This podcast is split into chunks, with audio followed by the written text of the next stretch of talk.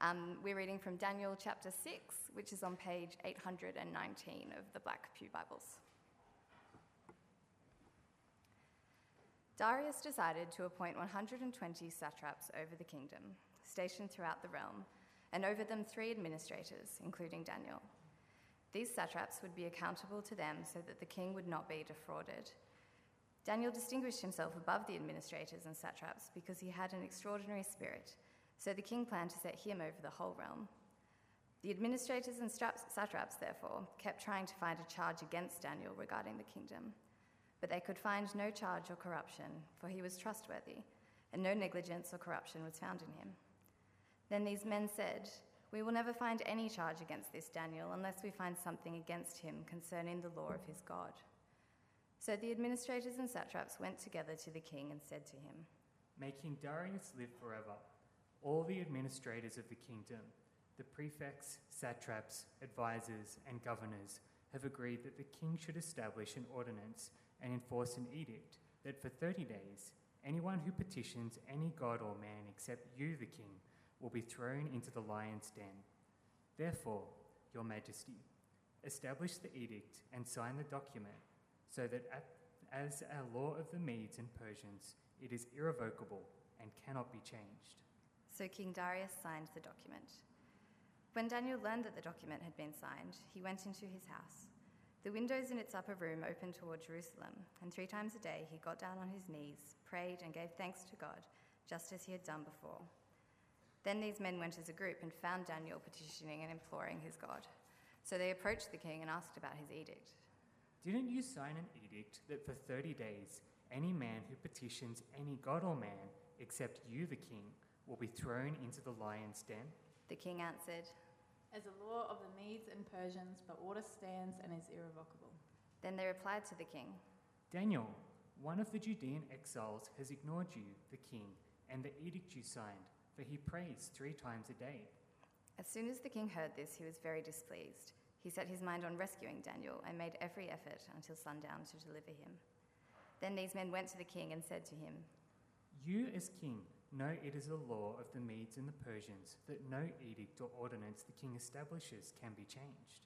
So the king gave the order, and they brought Daniel and threw him into the lion's den. The king said to Daniel, May your God, whom you serve continually, rescue you. A stone was brought and placed over the mouth of the den.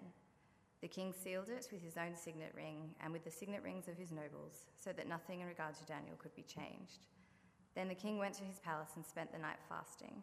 No diversions were brought to him, and he could not sleep. At the first light of dawn, the king got up and hurried to the lion's den. When he reached the den, he cried out in anguish to Daniel. Daniel, servant of the living God, The king said, has your God, whom you serve continually, been able to rescue you from the lions? Then Daniel spoke with the king. May the king live forever. My God sent his angel and shut the lions' mouths. They haven't hurt me, for I was found innocent before him. Also, I have not committed a crime against you, my king. The king was overjoyed and gave orders to take Daniel out of the den. So Daniel was taken out of the den, uninjured, for he trusted in his God.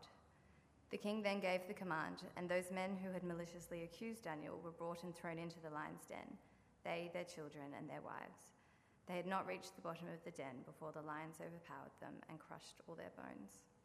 Then King Darius wrote to those of every people, nation, and language who live in all the earth May your prosperity abound. I issue a decree that in all my royal dominion people must tremble in fear before the God of Daniel.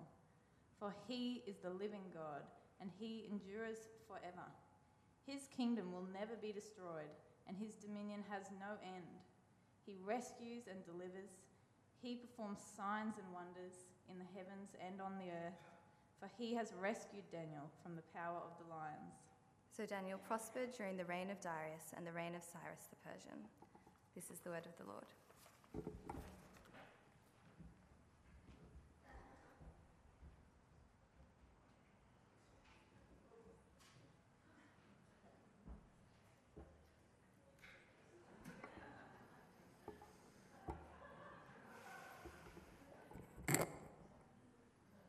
Welcome to Church by the Bridge and Daniel and the Lion's Den. I'll end it there. Uh, I did think about doing the whole sermon with it on, but the boss would have said no. I love lions. I've loved Daniel and the lions and from when I was a little boy. It was the story that I wanted read to me again and again and again. Because they're, they're terrifying, aren't they? I mean, this mask is terrifying, isn't it? But lions are terrifying. But as I've grown up, I've realized there are far more scarier things in this world than just lions.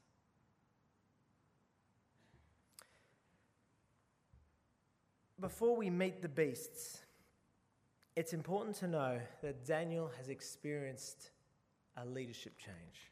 Now, in Australia, we're used to leadership changes, are we not? We're sort of, you know, uh, Rudd to Gillard to Rudd to Abbott to Turnbull. It sort of, it just happens. You sort of wake up, new Prime Minister. But nothing much changes, right? But for Daniel, everything's changed. Uh, the Babylon, Babylon, sorry, Babylon, the superpower, has been taken over. Its days are numbered, just like every other superpower, and the Persians have come in and they rule the roost now. They brought their new kings, their new gods, their new way of doing things. Daniel has not moved, but everything around him has changed. It's like that Asian proverb same, same, but different. That's where we're at. Uh, in all this change, Daniel 6, I love this, it begins with a minor miracle. It begins with a squeaky clean politician. In verse 5, we hear about Daniel. It says this Daniel was trustworthy, and no negligence or corruption was found in him. You might be wondering, was he a dual citizen? Very important question to ask. He was. The paperwork is in verse 13. He's one of the Judean exiles. See, remember, Daniel is not in Babylon on holidays. No, he's been plucked from his homeland and forced to live in a foreign land. And as Daniel is about to get the uh, promotion of a lifetime, these satraps, these dodgy politicians around him, are fuming. Maybe a mixture of racism, of hatred, of jealousy, but they want it to stop. And so, what verse 4 what do they do? They kept trying to find a charge against Daniel. So, they did their research. They Googled, they did their security checks, they sniffed around to find any dirt on Daniel, and what did they find? Nothing. He's a man of integrity. Verse, uh, 1 Peter 2, he, he lives it out, which says, Conduct yourselves honorably amongst the Gentiles. He's doing that. Brothers and sisters, those of us who are Christian, do, do you feel like you're being watched? Your workplace and your family, do you feel like you're being watched as a Christian? Uh, I remember when I was teaching uh, at high school, uh, teaching in high school in Blacktown, uh, there was a, a, kid who was, was a naughty kid, right? And then I finally got him in trouble. We went to the deputy. Yeah, it was great. And I walked in the staff room with a big smile on my face, like, yes. And then one of the teachers said, Hang on, aren't you a Christian? Aren't you supposed to be all about forgiveness? It's like, yes, but we're also on about justice as well. You know, try to get out of it. But you sort of feel like you're being watched. And there's something good about that, right? Because people are looking for authenticity. They're trying to work out does your walk match your talk? But there are some people who are just bullies. Some people who hate Jesus, so they're going to hate you. And these guys surrounding Daniel, they go for the jugular. Verse 5, they say, We will never find any charge against this Daniel unless we find something against him concerning the law of his God. The only way to get him, they think, is to go after his faith. I'm going to invite Josh up now. Uh, Josh is uh, one of uh, members of his congregation, and we're going to find out what it's like for him to be a Christian in his workplace. Uh, Josh is a policeman. You've been working in the police force for about 12 years. Yes. Is that right? Make sure it's turned on. Hello. Yep, turned on. Beautiful. Um, Josh, come a bit closer. We'll be friends. Um, I want to ask you two questions, Josh. Uh, firstly, uh, what are the challenges that you find in being a Christian in your workplace? Yeah, there's, uh, I guess, the general Just challenge put it. Yeah. uh, Christians face in all workplaces across Australia at the moment, where religion's a dirty word. Yeah. Um, any faith is seen as backwards uh, and something that's outdated. Um, so that's always a hard thing to overcome. Mm. Uh, and- and it's hard to stand out, I guess, in relation to the culture. So, specifically about my work, um, the police is, has a very, very strong culture.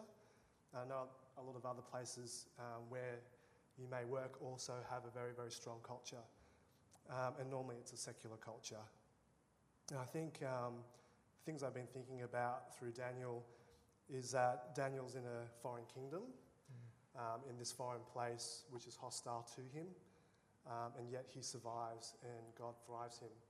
Um, and uh, even though he is foreign and stands for something foreign, because of the integrity he has at the workplace and his hard work, um, normally the kings go to him and Yeah. he's recommended. Yeah.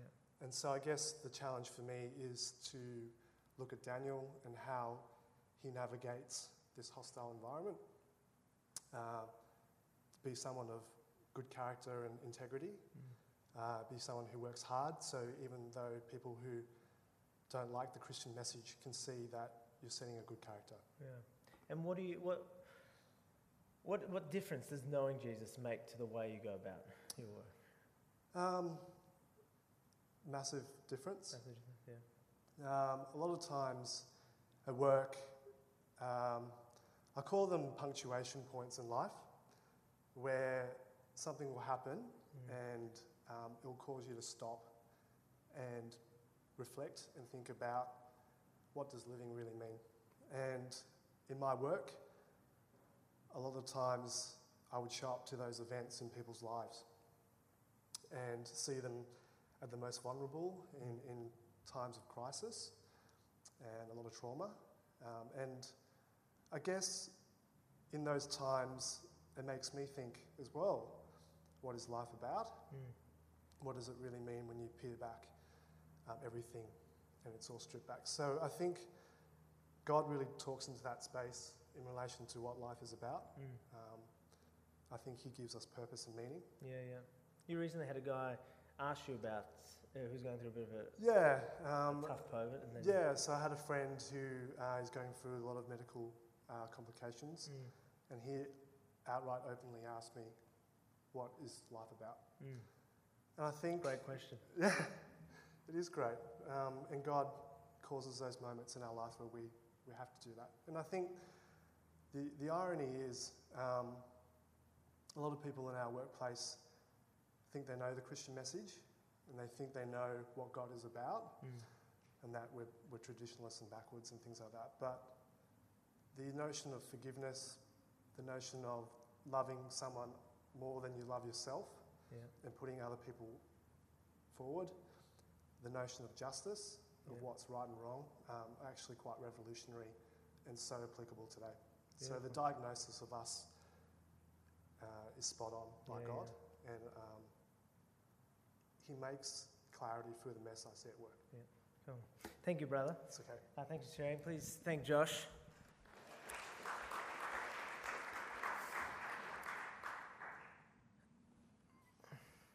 So, bullies can be scary, but bullies with power can be terrifying.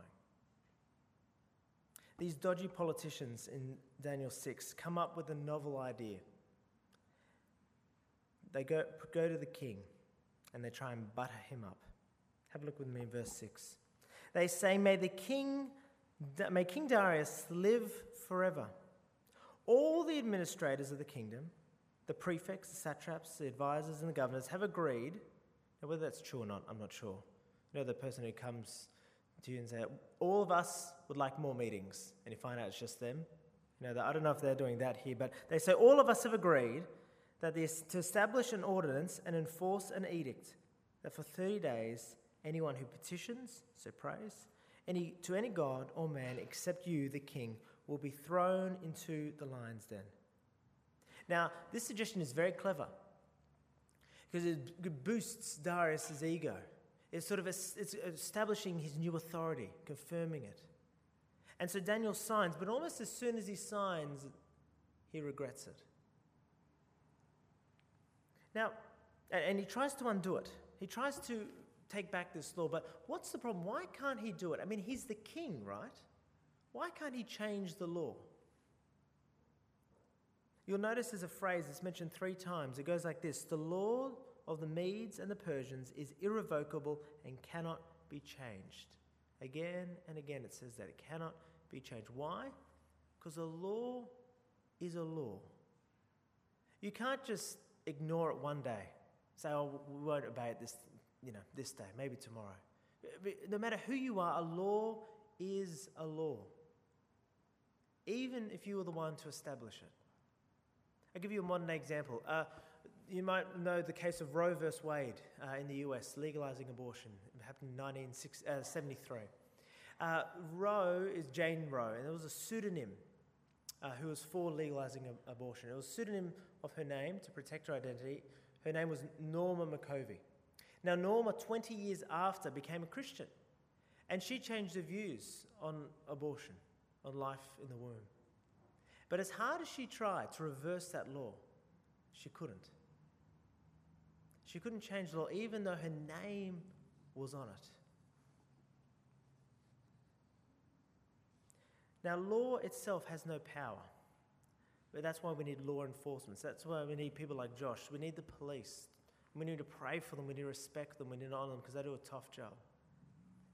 And we need law enforcement. And so that's what these satraps, these dodgy policies, that's their role. And so, verse 12, they come to the king and they enforce the law. They say, Well, didn't you, king, sign an edict that for 30 days any man who prays, petitions to any god or man except you, the king, will be thrown into the lions? Didn't you say that? And the king knows it. And so the law had to be carried out, and Daniel is headed to his doom. Notice how Daniel responds. What, I mean, what would you do? This is the law. You can't pray to God, it is illegal. What would you do? Daniel, verse 10, does this. When Daniel learned that the document had been signed, he went into his room and tweeted, What a day! Hashtag life sucks. No. What does he do? The windows in his upper room opened toward Jerusalem, and three times a day he got down on his knees, prayed, and gave thanks to his God, just as he'd done before. See, Daniel must choose between two laws God's law or human law. And without a moment's hesitation, he goes for God's law. And there's a couple of things to notice in this. Notice that the law, there's that phrase, just as he's done before. So the law's been set is not like, well, I'm going to stick it to the man. No one can tell me what to do. I'm going to start praying. He's not on the streets protesting, down with Darius, up with prayer. What does he do? He prays like he's always done. And he's praying three times a day. I mean, this man is basically running the country, and yet he has time to pray three times a day. I mean, what's your excuse? What's mine? And notice he doesn't say, oh, well, it's just 30 days. I mean, it doesn't really matter if I don't pray. You know, I mean, God will forgive me. No, he's not ashamed about his faith. See, when the government crosses the line in demanding to be worshipped, he says no. And so he does not close his windows, keeps them open. He gets down on his knees. And notice he thanks God. I presume he's thanking God for the government, for his king. And he worships not the king, but the king of kings. Now, you think about it this law is not making Daniel do something. It's not like in Daniel 3 where Shadrach, Meshach, and Abednego had to bow down. It's not making him do something, but it's getting him not to do something. It's silencing him. I want to ask you a question. Uh, put your hand up if in your workplace, in your family, you feel a pressure not to talk about your faith.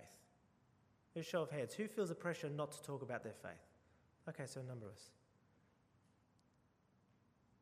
In our culture, mainly because of secularism, there's this squeeze to silence you. For you not to talk about your faith, what you do on a Sunday, what you believe.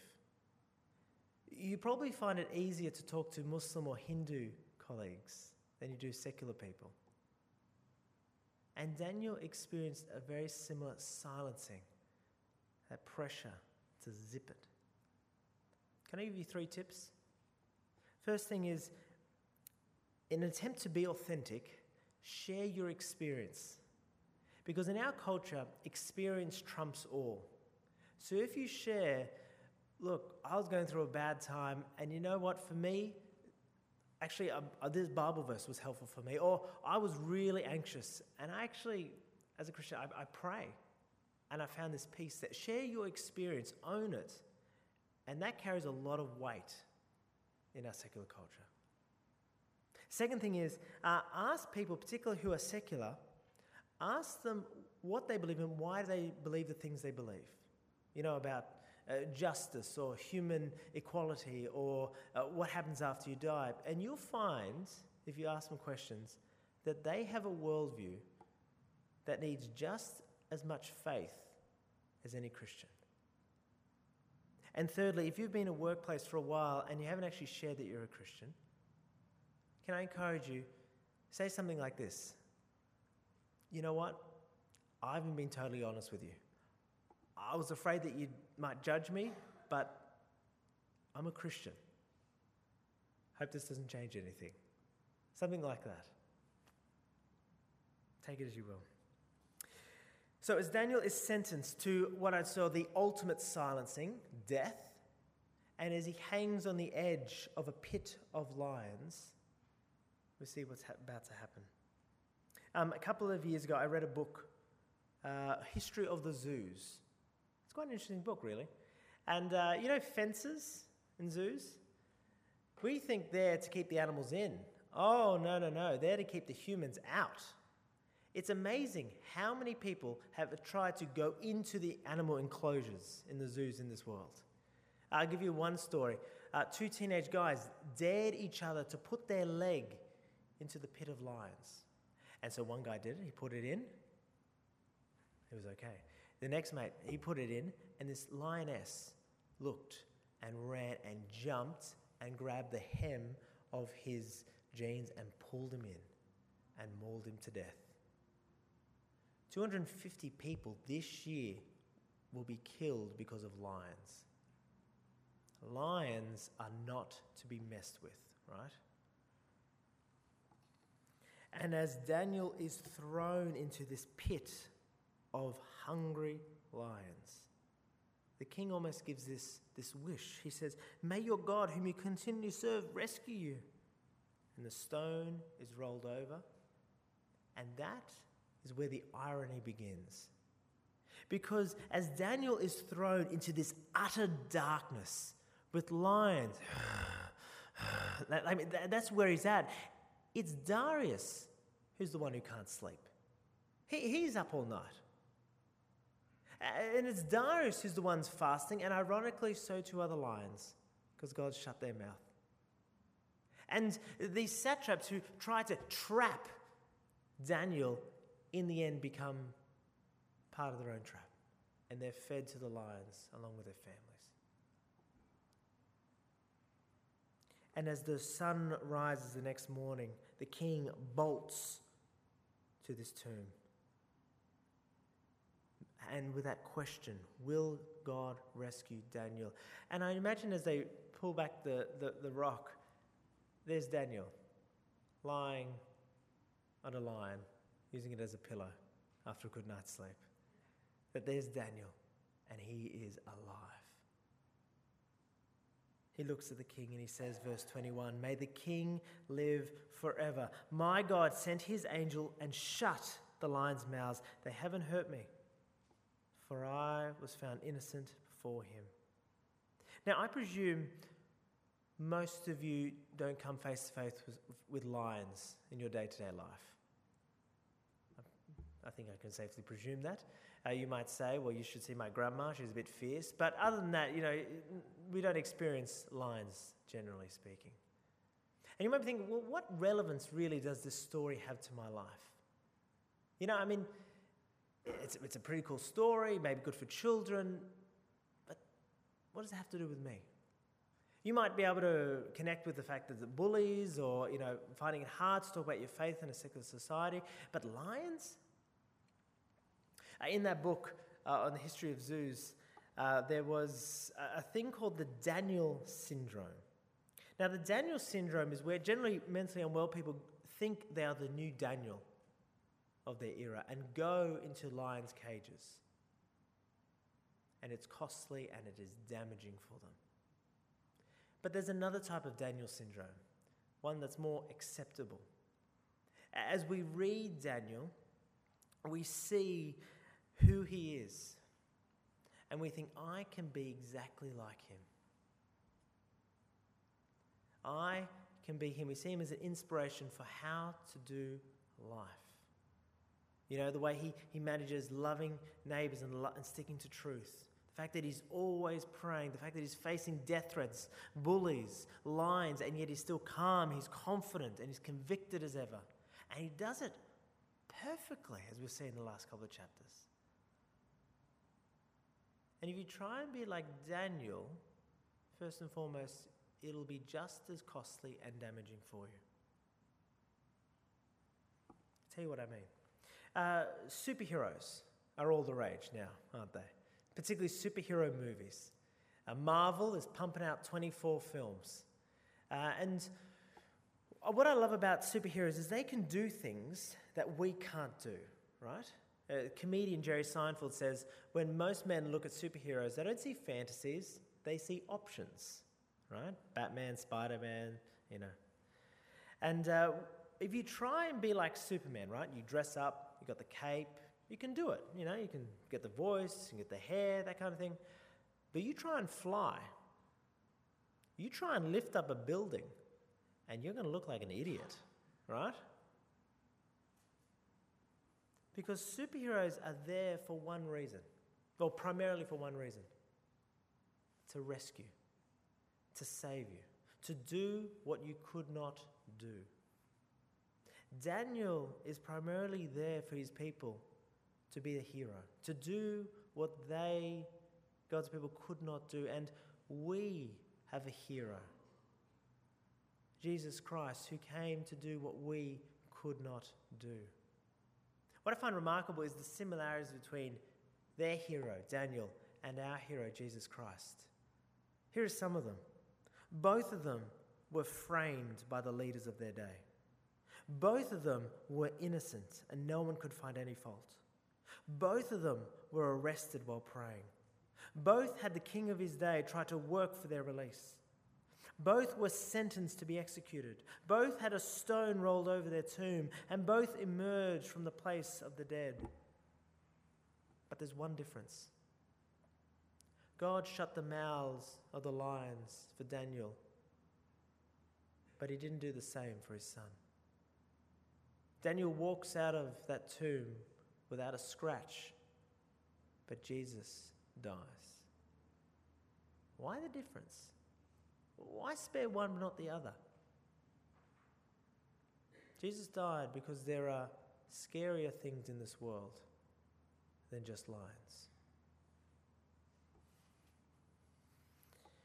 In 1 Peter chapter 5, verse 8, it says this Your, me and you, your adversary, your enemy, the devil, is prowling around like a roaring lion, looking for anyone he can devour. Now, you might be thinking straight away, I can't believe you believe in Satan. It's the 21st century. But bear with me for a moment, right? The devil's power is not in horns or pitchforks, but it is in words. And his words remind you that you are a failure, that you are a sinner, and he's going to tempt you to sin more and more and more and more, and that you don't need Jesus at the end of the day. That's how he devours you. Now, every Aussie admits one thing we're not perfect. We're not perfect. Whether it's God's law or human law, we've made mistakes. We haven't done exactly what we should have done. The devil uses our very own admission against us, and he laughs. And he says, You are not innocent. You are not blameless. That there is no chance. And you know what? He's right. Because, like Darius set a law that was irrevocable and cannot be changed, God has sent a law, uh, set a law which cannot be changed. That's the standard for you to be in relationship with God. The standard for you to get to heaven is you need to be perfect. And even though God set the law, it cannot be changed. And the devil is prowling, ready to pounce because none of us make the cut. None of us can say what Daniel says I'm truly innocent. But the good news is this that God has sent us a hero. God has sent us someone who will obey the law, keep it, and yet will forgive us in Colossians 2, these beautiful words where it says, Jesus erases our sin that was against us. How? By nailing it to the cross. And so he disarmed the power of the rulers and authorities and disgraced them publicly. What that's saying is there is that Jesus takes our sin and he nails it to the cross. He deals with it. And so then he can shut the power, the, the mouth of Satan once and for all. Uh, a family friend of ours, George, uh, when he was growing up, uh, he stole a couple of things and he got a criminal record. Police caught him. And uh, at the time, not anymore, but when you turned 18, your criminal record was wiped clean. Got a new start. And so when George was pulled over by the cops at about 18, 19, the cop asked him, looked him in the eye, and says, George, do you have a criminal record? And George looked back and said, No. And the police checked, and it was spot on. If you are a Christian, or if you were to become a Christian, your greatest fear in life, sin and Satan, has gone because Jesus has removed your sinful record once and for all so that Satan cannot accuse you. Another story uh, there's a family driving up a highway. And one, as I go on holidays, and one of the boys, the youngest boy, is highly allergic to bees, life threatening. And a bee manages to get in the car, and the boy is freaking out Dad, Dad, there's a bee, there's a bee. And the dad grabs the bee with one hand and then lets go. And the boy's freaking out Dad, Dad, the bee's still there, the bee's still there. But the dad holds up his hand, beginning to swell and go red, and say, The bee is there, but he cannot hurt you because I've taken its sting. The devil is still prowling around. He's still here, but if you're a Christian, then Jesus has taken the sting, taken the power, taken any possible means of Him doing you any damage once and for all. He is like, thanks be to Jesus, a toothless lion. That He cannot harm you. Thanks be to Jesus. And that, the friends, that with the fact that we have a hero like that who would do something as amazing for us as that, that then does inspire us, does motivate us to be brave in the face of bullies, to, to speak, to be daring enough to speak when the pressure is to remain silent, to be courageous in the chaos. There are far more scary things in this world than lions. But the only way that we can say what Daniel said, honestly, that they cannot hurt me, they will not hurt me. They have not hurt me. That I am innocent before them. The only way we could say that is because of our hero, Jesus Christ. Let me pray using the words of King Darius. Please join with me as we pray. You, O oh Lord, are the living God who endures forever. Your kingdom will never be destroyed, and your dominion has no end. You are the God who rescues and delivers. You perform signs and wonders in the heavens and on the earth.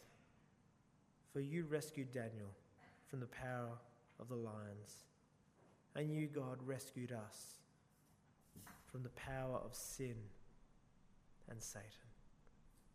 Thanks be to you. Amen.